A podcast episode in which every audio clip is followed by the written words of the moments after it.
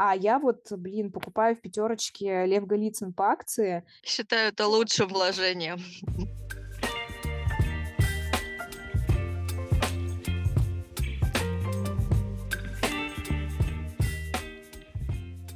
Всем привет! Это подкаст «Терапия Гоголем». А здесь мы говорим о том, как с помощью художественных книг можно развиваться. В каждом выпуске мы разбираем одну классическую и одну современную книгу.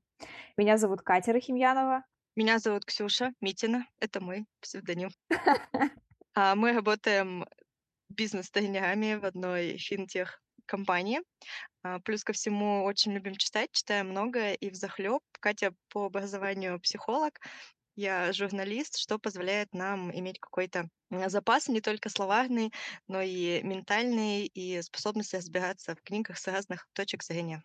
Да, и мы решили, что почему бы наше хобби не распространить на чуть большую компанию. Э, тема первого нашего выпуска родилась из периода, когда мы его решили записать, это был декабрь, и именно в то время все вокруг, да и мы сами начали подводить итоги прошедшего года, и обычно это распространяется потом еще на январь, когда ты на праздниках об этом думаешь, и почему-то я, например, сама и некоторые мои окружающие друзья больше чувствовали разочарование от э, не только событий, которые происходят везде, но именно от себя, да, от своего собственного развития. И тогда мы с Ксюшей подумали, какие же книги нас здесь могут поддержать и дать какие-то ответы, что делать с этим состоянием. Я выбрала книгу Фредерика Бакмана «Тревожные люди», потому что по аннотации как раз-таки по отзыву Ксюши там была история про людей, у которых не все нормально с головой. Э, Ксюша, ты что выбрала? Я адепт классической литературы, и я выбрала Булгакова Михаила Афанасьевича «Собачье сердце», конечно. Почему разочарование? Давай начнем с этого.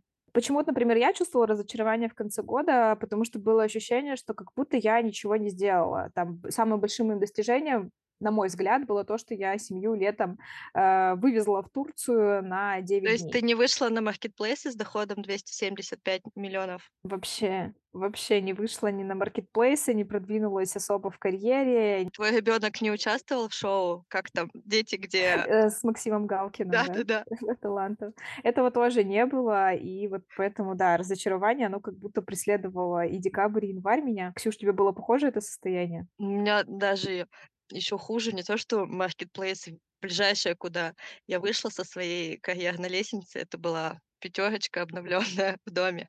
Ну, еще я вышла из декрета, но это такое.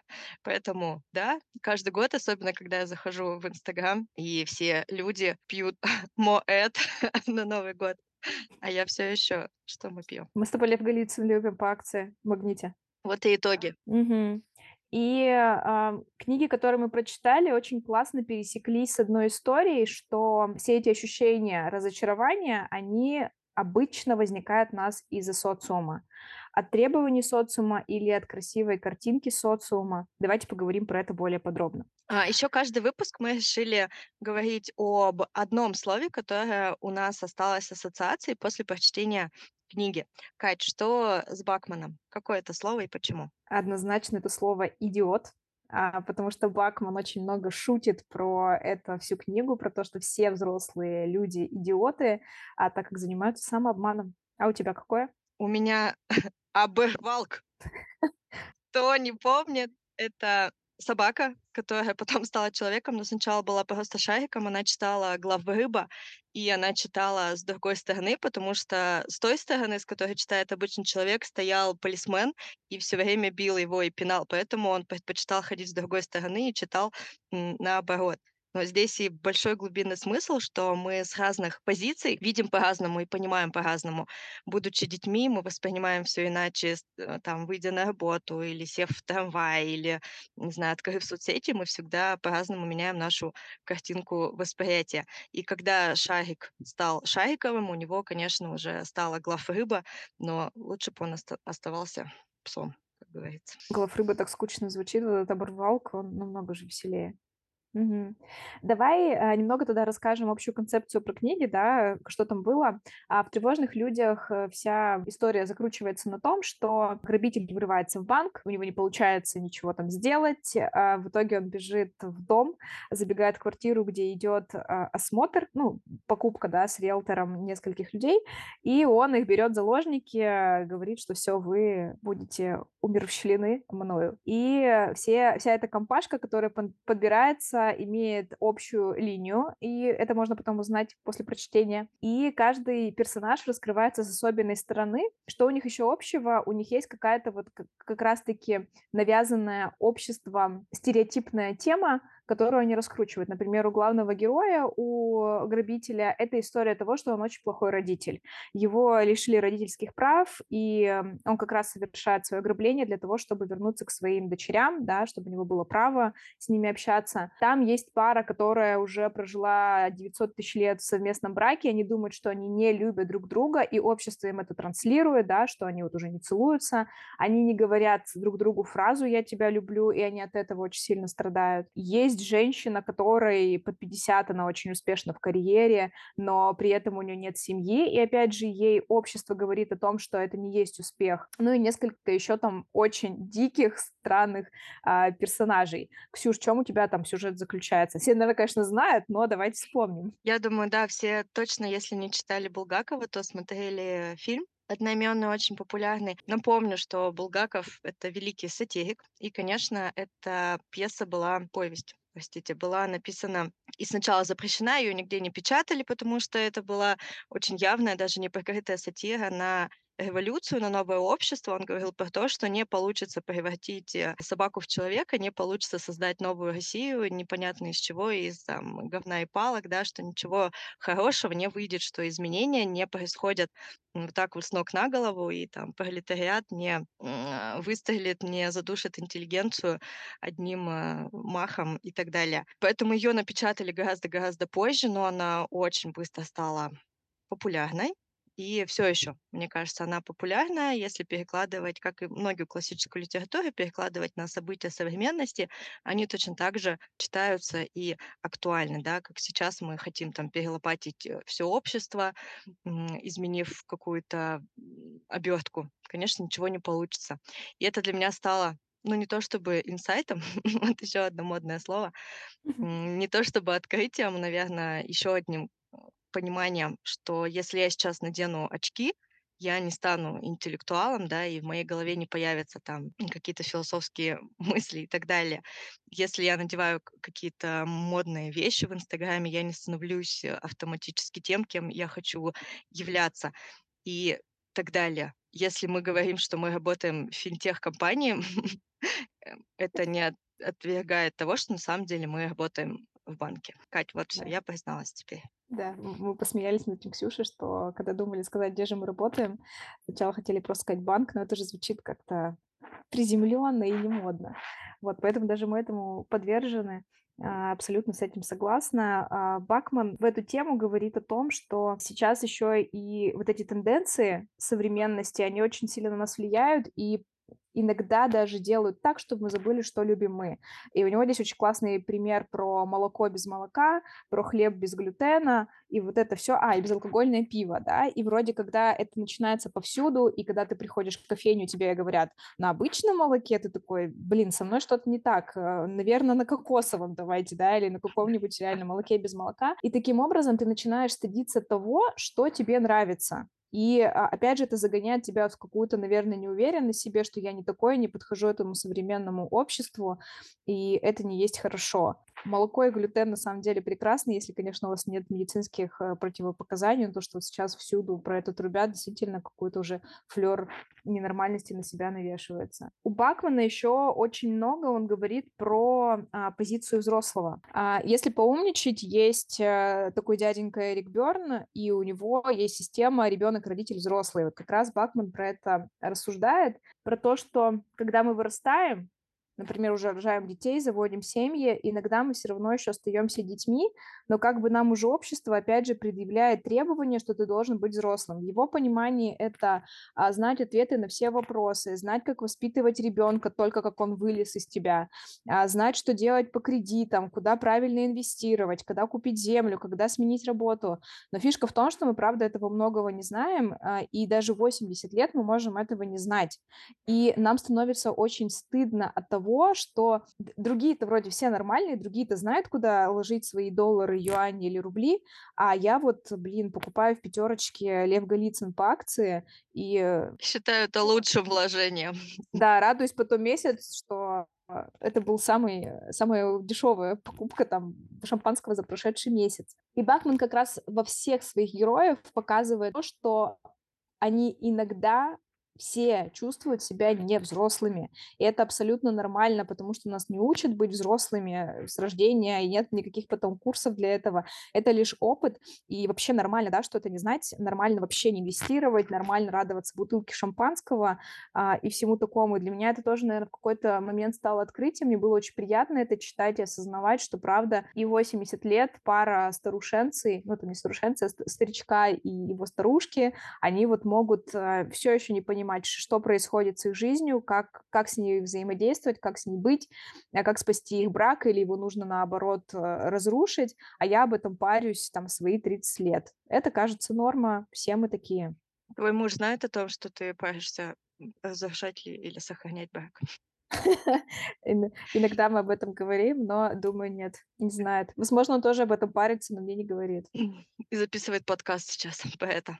А, мне кажется, ты еще подняла одну классную тему про чувство стыда. Ты начала с того, что нам стыдно пить обычное молоко, закончила тем, что нам стыдно там не инвестировать, и это правда так, да, нам стыдно в 30 лет, допустим, работать все еще на там, работе, в которой я пошел в 20, или стыдно не родить уже 5 детей, не стать э, потрясающей мамой на яхте и так далее, стыдно не переехать, да, когда там переехали, или наоборот стыдно признаться в том, что ну, в чем-то постоянно стыдно, и вот это чувство стыда, оно ну, наверное, это вообще отдельная э, тема, да, для подкаста. Можно будет потом найти здесь какие-то книги. И это же правда большая, ну, такая манипуляция общества, когда нас что-то или кто-то заставляет чувствовать себя как-то некомфортно, стыдно или виноватым и так далее. И с помощью этого влиять на нас, заставлять делать какие-то необдуманные поступки, которые на самом деле принадлежат не нам. То есть это не наши внутренние потребности, а какие-то либо навязанные обществом, либо вообще непонятно кем навязаны. Мы даже в этом не разбираемся. И Булгакова тоже же Швонда, когда приходит э, с этой компанией, где, как он пишет, это была женщина, которая оказалась мужчиной. Помнишь, в кино там была такая женщина в кожаном плаще, которая непонятно, женщина это или мужчина, и они говорят профессору, вам не стыдно жить в семи комнатах? Профессор говорит, да нет, не стыдно, тут у меня операционная, тут приемная, тут мой кабинет, тут спальня, тут кухня, тут гостиная. А действительно, то есть даже там это призвание какого там стыду, что давайте все возьмем там, да, поделим, заберем, это же будет зато не стыдно, все одинаково будут. И интересно, что это все еще, получается, сколько проходит лето, это все еще точно так же нам кем-то навязываются, какая-то модная быть стыдновая там и так далее. Кстати, вот про семь комнат. А мне, например, правда было тяжело и в прошлом году, и иногда тяжело и сейчас, когда я смотрю инсту, и там кто-то купил квартиру, очень красивый обставил, либо кто-то сейчас многие а, переезжают в другие страны, и у них, правда, шикарные какие-то виллы, дома. А я живу в спальном районе города Екатеринбурга, и у меня вокруг тут просто, ну, не очень-то красиво. И это тоже, да, вот навязывает как раз это чувство недовольства собой, и Бакман очень круто пошутил на эту тему, про то, что человеку всегда кажется, что а, трава у соседа зеленее, но помните, что если это правда так, то там и было больше удобрений в эту траву вложено, то есть, ну, больше говна, если говорить а, обычным русским спальных районов языком. И про это тоже важно помнить, что если правда, ну, предположим, даже ваш друг там сейчас переехал куда-то, если с ними поговорить, это было Э, это было большие труды для них, да, это было и материально тяжело, и, естественно, а, внутренне тяжело. И а, иногда там в зуме мы с коллегами общаемся, говоришь коллегам, господи, как у тебя там красиво море, океан, они уже этого не замечают, и они, наоборот, хотят к тебе и в Россию, да, там, например, потому что им кажется, что у тебя трава зеленее, так как ты там можешь э, с близкими пообщаться, ты можешь пойти купить гречу, не ища какой-то там вот магазин. И это такая, знаете, больная история, что э, мы не можем можем довольствоваться тем, что у нас есть, и довольствуемся вот этой красивой картинкой в социальных сетях, либо картинкой даже, которую навязываем мы себе об других людей. Но важно помнить, что, правда, за этим скрывается у каждого свой навоз. Как найти свой навоз? Как э, понять, что это мое истинное, а не кем-то навеянное? Мне кажется, это ну, самый вообще главный э, вопрос жизни. Ладно, с молоком еще бог с ним, можно определиться. Если у меня вылезают прыщи от обычного, я пью кокосовое. Если нет, то могу и довольствоваться обычным. Как с остальным? Со своими желаниями, не знаю, работой, мужьями старыми. А, слушай, вот Бакман, он не дал э, мне ответ на этот вопрос, ну, как определиться, да, что тебе нужно, а, кроме того, что он очень много говорит про общение с другими людьми и про э, ценить тех, с кем тебе хорошо. Вот, в частности, там разбираются истории именно парочек, там еще есть пара лесбиянок, которые ждут ребенка, про их отношения тоже очень клево показано. Там э, есть э, герои, которых мы на самом деле не увидим в книге, но про них говорят. Это э, соседи, которые продают квартиру, и там пара, а, и Бакман над ними смеется, потому что эта пара очень похожа. Они обожают кинзу, но они разводятся потому, что что, по-моему, там каждый любит кинзу по-своему или что-то такое, или они разводятся, потому что они оба любят кинзу. Ну, в общем, и Бакман говорит про то, что мы сейчас уже перестали ценить эти отношения, и там готовы их, легко менять. У него, опять же, есть шутка классная про Тиндер. А, там вот этот дядечка, который взрослый, живет со своей женой, старушечкой, он говорит про то, что если бы в его времена был Тиндер, он бы не выбрал свою жену, потому что он всегда знал, что можно свайпнуть еще, еще, еще и найти что-то еще лучшее. Он бы не прожил с ней прекрасную, долгую жизнь. Вот, и а, мне кажется, сейчас сейчас проблема как раз-таки того, что мы не можем определиться и понять, что нам нравится, потому что у нас очень большой выбор, что поделать, что выбрать, начиная от партнера, заканчивая как раз-таки молоком. И чтобы вот с этим определиться, Бакман говорит про то, что, ну, понятно, слушать себя, но это очень растяжимое понятие. А второе — это быть с людьми, с которыми тебе хорошо, и как будто а, жизнь благодаря этому начинает выстраиваться очень грамотно и правильно. Это происходит либо за счет детей, да, но мы сейчас там не за то, что идите все рожайте и понимаете, в чем прикол, но это часто, правда, такой ориентир и понимание, куда нужно двигаться и для чего. Или а, вы, например, вступаете в отношения и вы начинаете выступать такой бандой, командой, которая движется к какой-то общей цели, она не обязательно должна быть а, конкретной. Мы хотим через 5 лет там, или через 10 построить огромный коттедж э, в классном каком-то поселке. Нет, это просто про ощущение счастья, типа мы хотим быть счастливы. И вы начинаете подстраиваться, потому что кто-то становится карьеристом, а кто-то сидит с ребенком, например, дома. И от этого ты начинаешь получать тоже свое какое-то особое удовольствие и развиваться в этом. В общем, у Тубакмана больше настройка на то, что именно в коммуникации коммуникации с любимыми людьми мы начинаем находить себя и какой-то смысл жизни, счастье в повседневности. В этом, кажется, и прикол. Угу. Мне еще а, не то, что это Булгаков навеял, но м, он всегда описывал, когда вот там профессор делал свои операции, что он там, ну, этот пес смотрел, что он там творит волшебство, он как бог там закрывался в операционной и творил. А когда он э, делал обратно из человека собаку, Булгаков описывает про то, что, наоборот, это уже там не бог, а типа демон, что он делает, он разрушает там все это таинство и так далее. И мне кажется, это может быть и не про то, но я увидела в этом еще и то, что очень четко цените, когда вы от чего-то кайфуете, прямо вот здесь сейчас, mm-hmm. и запоминаете эти моменты. И потом ваш мозг будет подсказывать. Там, допустим, я обожаю момент, когда я предвкушаю начать читать новую книгу. И я вот прям это таинство, это как таинство, не знаю, рождения детей, или там новый фильм, да, какой-то, или а, на работе что-то прикольное меня ждет, я это тоже предвкушаю, или поездку какую-то. И, ну, потом все чаще и чаще мне уже начинает э, мозг подсказывать, а что я хочу прямо сейчас, вот это предвкушение. А, эксперимент какой-то проводили, знаете, игру с э, этими, в какой руке монетка, Мгм. если в нее играть каждый день по 17 часов, ну, это я, конечно, от себя добавила, по много раз, в какой-то момент тебе мозг будет подсказывать состояние неуспеха, разочарования. То есть ты хакнешь э, интуицию свою, она у тебя уже наловчится и будет тебе подсказывать, что если ты сейчас отк- ну, не угадаешь, ты почувствуешь это, и потом ты это сможешь использовать в жизни. То есть это про то, что можно развивать, ну, интуицию, получается, успех.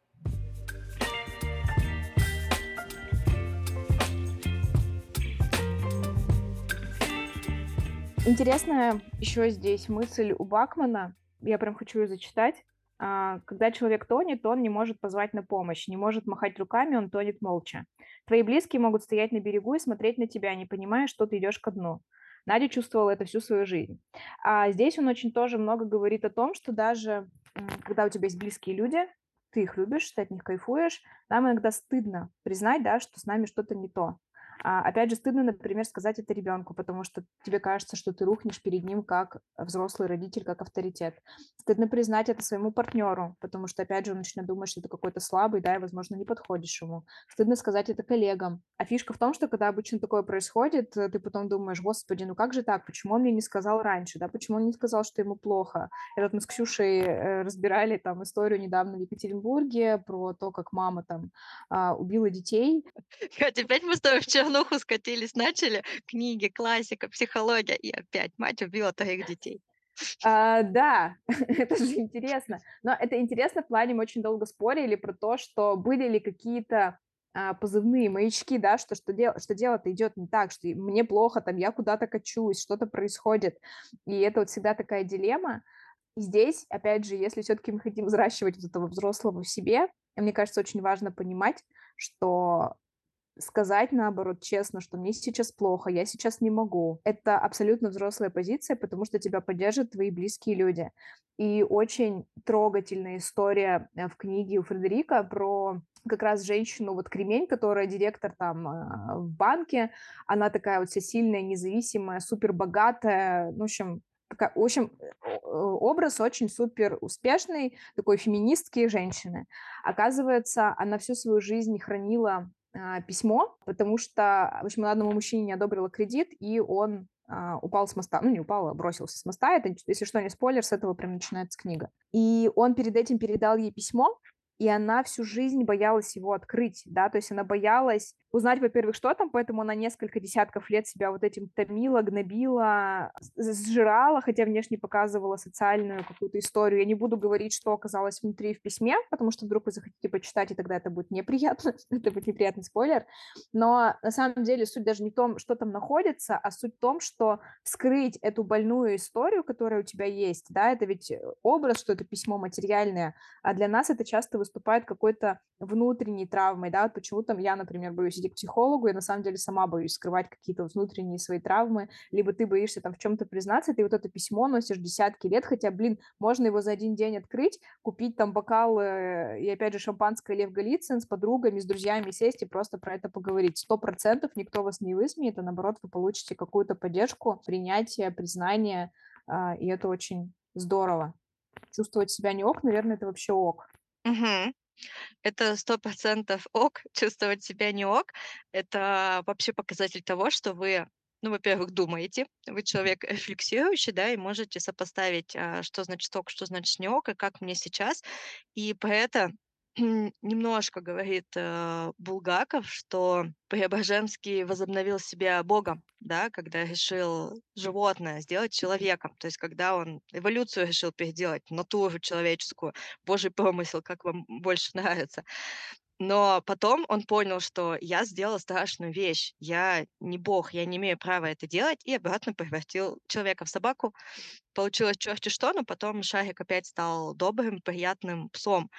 И это же здорово, когда человек понимает, что он не всемогущий, да, и может сделать ошибку, может что-то пойти не так. Но он порефлексировал и такой откатил назад. И это, мне кажется, победа в этом как раз. То есть нет такого, что там я ошибся или я сделал что-то не так, и все пошло наперекосяк. Нет, ты попробовал. И это самое главное. Ты сделал какие-то выводы, я не знаю, там обратную связь получил развивающую. И это самое главное. В этом и развитие, не бояться, да, что-то делать, совершать ошибки, но в этом и большая именно человеческий разум в том, что мы можем рефлексировать и понимать, что я там, допустим, заигрался. Про что я сейчас?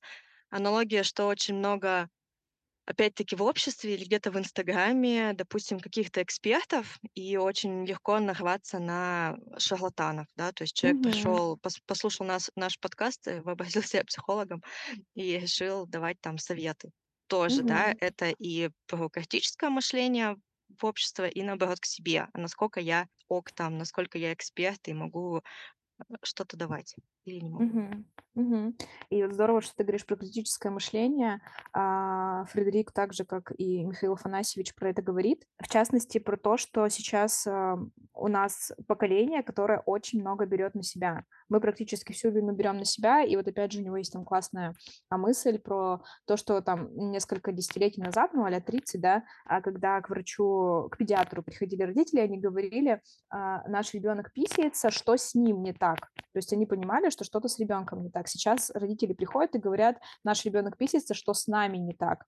И это правда тенденция, когда мы начали очень много брать на себя, очень много тревожиться и очень много думать, что дело в нас и, возможно, даже не перекладываем уже вину на какие-то внешние обстоятельства. Опять же, у него есть там э, шутка, но она не очень смешная. У главного героя-грабителя мать-алкоголичка, и там он даже шутит так, что она пила настолько много, что когда она умерла, ее не повезли в крематорий, потому что побоялись, что крематорий взорвется, когда начнут ее сжигать. Но при этом грабитель, он как будто вообще не принимает во внимание, что у него было тяжелое детство, и, возможно, поэтому, да, он стал таким, он во всем винит себя. Очень много там вот этих мыслей, э, самого самоуничижение, самолинчевание, и это не всегда ок. Здесь вот опять же, я не про то, что не нужно с себя всю ответственность сбрасывать, да, а нужно иметь, правда, очень хорошее критическое мышление и очень много общаться с другими людьми, чтобы понимать, где объективность, где, правда, я вот что-то не доделал, а где повлияло то, что моя мать алкоголичка на то, ну, на, какую-то, да, часть. И именно вот в этом, наверное, коллаборации, в, этой в,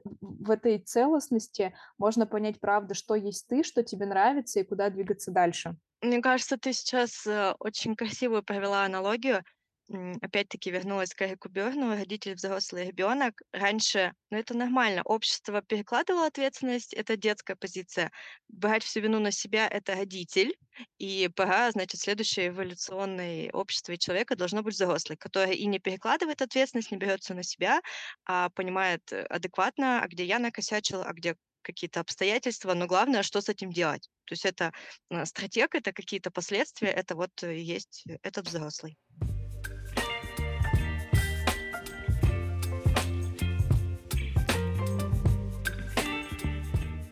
Ну что, и в завершении этого нашего первого а, выпуска давай, Ксюш, подведем итоги. А, что делать, когда ты чувствуешь себя неуспешным, разочарованным, недовольным собой? Фредерик Бакман дал мне тут классный совет. Это помнить про то, что быть идиотом — это нормально. В идиот мы вкладываем понятие, да, иногда чувствовать себя нелепо, неуверенно. Это все ок, мы многого чего не знаем. И очень важно любить своих близких, держаться за них, общаться с ними и находить удовольствие и счастье не в каких-то достижениях, не в каких-то внешних, э, из, вне, из внешнего мира поступающих э, целей, да, соцсетей или еще откуда-то, а именно находить счастье в каких-то повседневных штуках. А, например, когда опять же, герои Бакмана поехали в Икею, муж там покупает жене тортик именно потому, что знает, что она обожает ездить в Икею, для нее это праздник, и он хочет его продлить. И э, для Бакмана это и есть жизнь, это и есть счастье и понимание того, того, что с тобой все здорово, и ты сейчас проживаешь одну там из своих самых прекрасных жизней, если говорить, что их несколько, как у кошки. Вот, очень рекомендую вам эту книгу. А я хотела сказать про то, что ты сейчас э, кинула э, отсылку идиот, идиот. Кажется, в следующий раз мы будем обсуждать э, уже э, Достоевского, раз мы начали с идиота. От, от себя и от Булгакова добавлю, что разочарование — это ок. Разочароваться можно даже во всем детище всей твоей жизни, как Преображенский, да, разочаровался, сделав просто потрясающее какое-то научное открытие. И это совершенно ок превратить человека обратно в собаку. Посмотрите на своих, на свои творения. Я сейчас не детей имею в виду. Их не получится превратить никуда обратно. А, можно разочароваться, но это не значит, что жизнь кончена. Двигайтесь дальше. Это совершенно нормально. И, конечно, юмор. Нельзя говорить о Булгакове, не говоря о юморе, о сатире, о том, насколько художественно можно перевернуть просто вот сегодняшний мир и как это вы видите. Поэтому, конечно, читайте классическую литературу в условиях там советского и до советского периода очень сложно было писать о правду о современном мире. Возможно, нас это ждет и сейчас, и люди исхищрялись писатели с помощью сатиры. И это же рождаются просто потрясающие какие-то опусы. Вот, поэтому чувство юмора — это точно поможет вообще нам всегда. Ой, ну тут наши мужчины с тобой похожи, с которыми мы общались, потому что Бакман, он, во-первых, потрясающе шутит, у него очень тонкий юмор, и вы точно проведете хорошо время с ним, а во-вторых, он тоже говорит про то, что грязные шутки, вот эти, как-то он их туалетные, по-моему, называет, это последняя надежда на какую-то классную жизнь, если люди вокруг вас там шутят про жопу или что-то такое, знаете, с ними все ок, они просто хотят чувствовать себя хорошо, и чтобы это распространялось на общество вокруг. Слава богу, Кать, ну наконец-то ты легализовала то, чем мы занимаемся постоянно. Шутим про жопу и туалетный юмор. Аминь. Сашка, Это это, не хобби. вырезай. Сашка наш монтажер. Все, друзья, тогда до следующей встречи. Мы будем очень рады вашей обратной связи, чтобы включить наше критическое мышление и понять, что с нами э, все нормально, либо не очень, но мы знаем, что куда двигаться. Мы классно работаем с обратной связью. Вот, поэтому оставляйте ее, пожалуйста, для нас. А, До новых встреч. Пока. Читайте книжки.